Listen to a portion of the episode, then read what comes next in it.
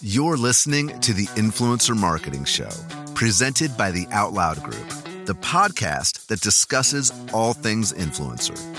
Now to your hosts, Joel and Brad. Hello from Detroit. I'm Brad. I'm Joel. And we are excited to have you with us here today. Thanks for joining us. We, we appreciate it. Uh, if you haven't yet, go ahead and click the subscribe button if you're listening on podcast and follow us on YouTube if you think we've earned the subscription. All right. Uh, you can decide that at the end. But for, for now, uh, we want to dive into a topic that you know, a lot of people are talking about now, which is influencer seeding. So, as a starting point, Joel, what the heck is influencer seeding? Right, very, very simply, you're a company, you have a product, and you send that product to various influencers that you have identified. No strings attached, no requests, no talking points, uh, obviously no financial transaction, and you basically uh, are just saying, hey, if you like it, you know, and talk about it, that's great. If not, that's cool too. Yeah, I mean, there, there's a lot to like with this approach, right? I mean, you, it's first there's zero costs that you're actually paying the, the creators. Um, in theory, only creators who like the product are going to actually yeah, do anything. Self-selecting audience. Right. Yeah, there's two, two levels of self-selection, right? Yep. One is only those that are interested will say, yes, send me the product.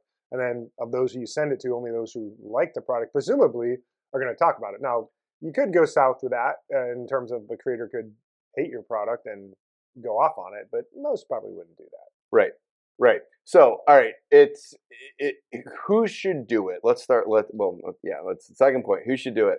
Why? What are the brands that would really benefit most from influencer seeding? Yeah, I think to do influencer seeding, you want to be an early stage brand because ultimately the juice has to be worth the squeeze, right? The the creators that are going to say yes to this are not the creators that, you know, as an influencer agency, most of our brand partners are, are working with, right? So these are small you know less than 5000 followers or subscribers or views per piece of content um, that that's getting pushed out so if, if that's appealing to you to be able to connect with these smaller creators and win with like the nickels and, and dimes then by all means you should do that and there's nothing wrong with that right every right. brand has been has been at that stage where you have to fight scratch and claw for that first and second and third uh, customer so if you're a brand in that spot then then by all means go for it. Just know that it, it, takes and this gets into some of the cons, right? But it takes a lot of time. But if you're if you're a brand at an early stage and and and you think your story would be told very well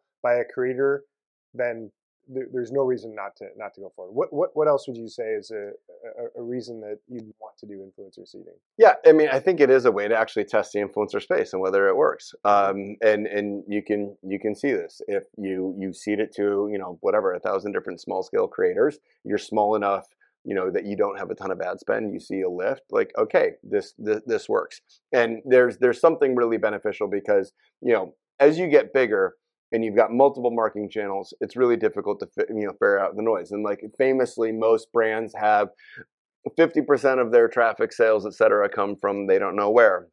And so there's right. you know this this um, you know, constant uh, battle between the various channels to say, you know, this portion of that's ours, this portion is that. Well, you do it early on enough, um, and you can tell, like, no, this is what the lift is, and you can actually quantify it, and For then sure. very reasonably carry that through um, as as you grow. Yeah, and there, there's one other thing that I love about this too is that if you're an early stage brand, or, or shoot, even if you're an established brand, if you're seeding to a lot of creators, they're explaining your product to their followers in a way that you may not have thought about.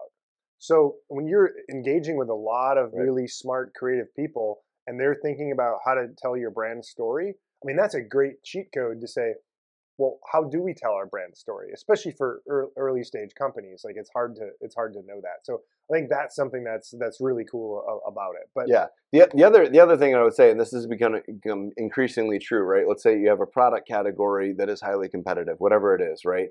Um, bigger brands have already taken all of good influencers yeah. right now. So if you're going to, as you grow, it's not like, oh, as soon as I grow, then I will be able to do XYZ influencer. No, they're probably already taken. They probably mm-hmm. already have a brand that you're working with. You need to start building your own community of smaller influencers. And as they grow, you get to grow with them.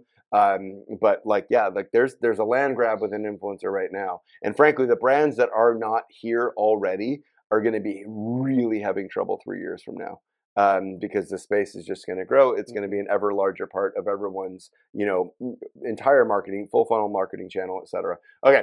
Um, so that's who should do it. That's why they, they yeah. ought to do it. It can be good. It has pitfalls. It does. You, you got one? It does. Yeah. Right. What's I'll, the pitfall? I'll start with a with an obvious one, and, and this one doesn't you know get my hackles up like one we'll talk about in a minute. But the, the reality is, it takes a lot of time, and it is not scalable. Right? I mean, right. In, in, order to reach out to creators, you, sure you can do it on DM, you can do it over email. It really doesn't matter. Um, but you, you got to reach out to the individual creators one on one you got to ask them for their address. You got to then ship the ship the product, which isn't you know isn't trivial, and you got to then follow up with them to either make sure they got it. And you don't want to be a pest since it's free, but you want to you know, continue to engage with the, the creators. And then you have to try to find some way to monitor and track. And if you're just sending it out for free to see like, hey, who's who's posting and, and, who's not. So there's just a lot of manual labor that's associated with this. And it, and for anyone, our most valuable resources is your time especially if yep. you're an early stage company. Like it, it can be tough to do that. So great work for for an intern um, to to be able to do just to you know, roll yeah. up your sleeves and make things happen. So yep. that's for sure one of the negatives I think associated with it. Yeah, another. I mean, look, it's a shotgun approach. There is no guaranteed content. You you are taking a risk, and if you've got the time to hustle, because it is it very much is a hustle might be worthwhile, but just I mean you're you're you're spending very limited resources on something that you have you know zero guarantee that it actually is going to do anything. Yeah. Um, all right. One one last one, and then we'll wrap it up. Yeah, and, and this is the one that really gets under my skin about, about this is that it is uh, for a lot of brands the way they do it is they'll send it out for free and the creators will post about it and then they'll be like oh we found now the creators that work well for us and the thinking is well, we know the creators like it, and we can pay them less than than market rates to be able to push out more more content for us.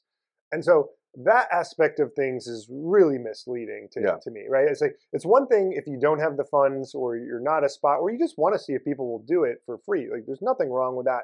But once you see creators who have performed well pay them what they're pay them what they're worth, right? Like Absolutely. You, you, don't Absolutely. you don't want to get the lowest rate. That's that's fool's gold. That's short term thinking. You want to pay creators what they're worth, and they're going to give more to you back if they feel like you're a valued partner, right? And so this idea, especially with smaller creators who may not know they're worth as much, to try to pay them below market or next to next to nothing, you're fundamentally misleading creators yeah. And that's not a good way to build anything. Burn your own reputation before you Quickly. build it within with, yeah, within the creator community. All right. That's our advice. Thanks for hanging out. So long from Detroit. Follow us on social. We will see you next time. Thanks for listening to the Influencer Marketing Show. Don't forget to rate, comment, and subscribe. For more info, visit our website at OutLoudGroup.com.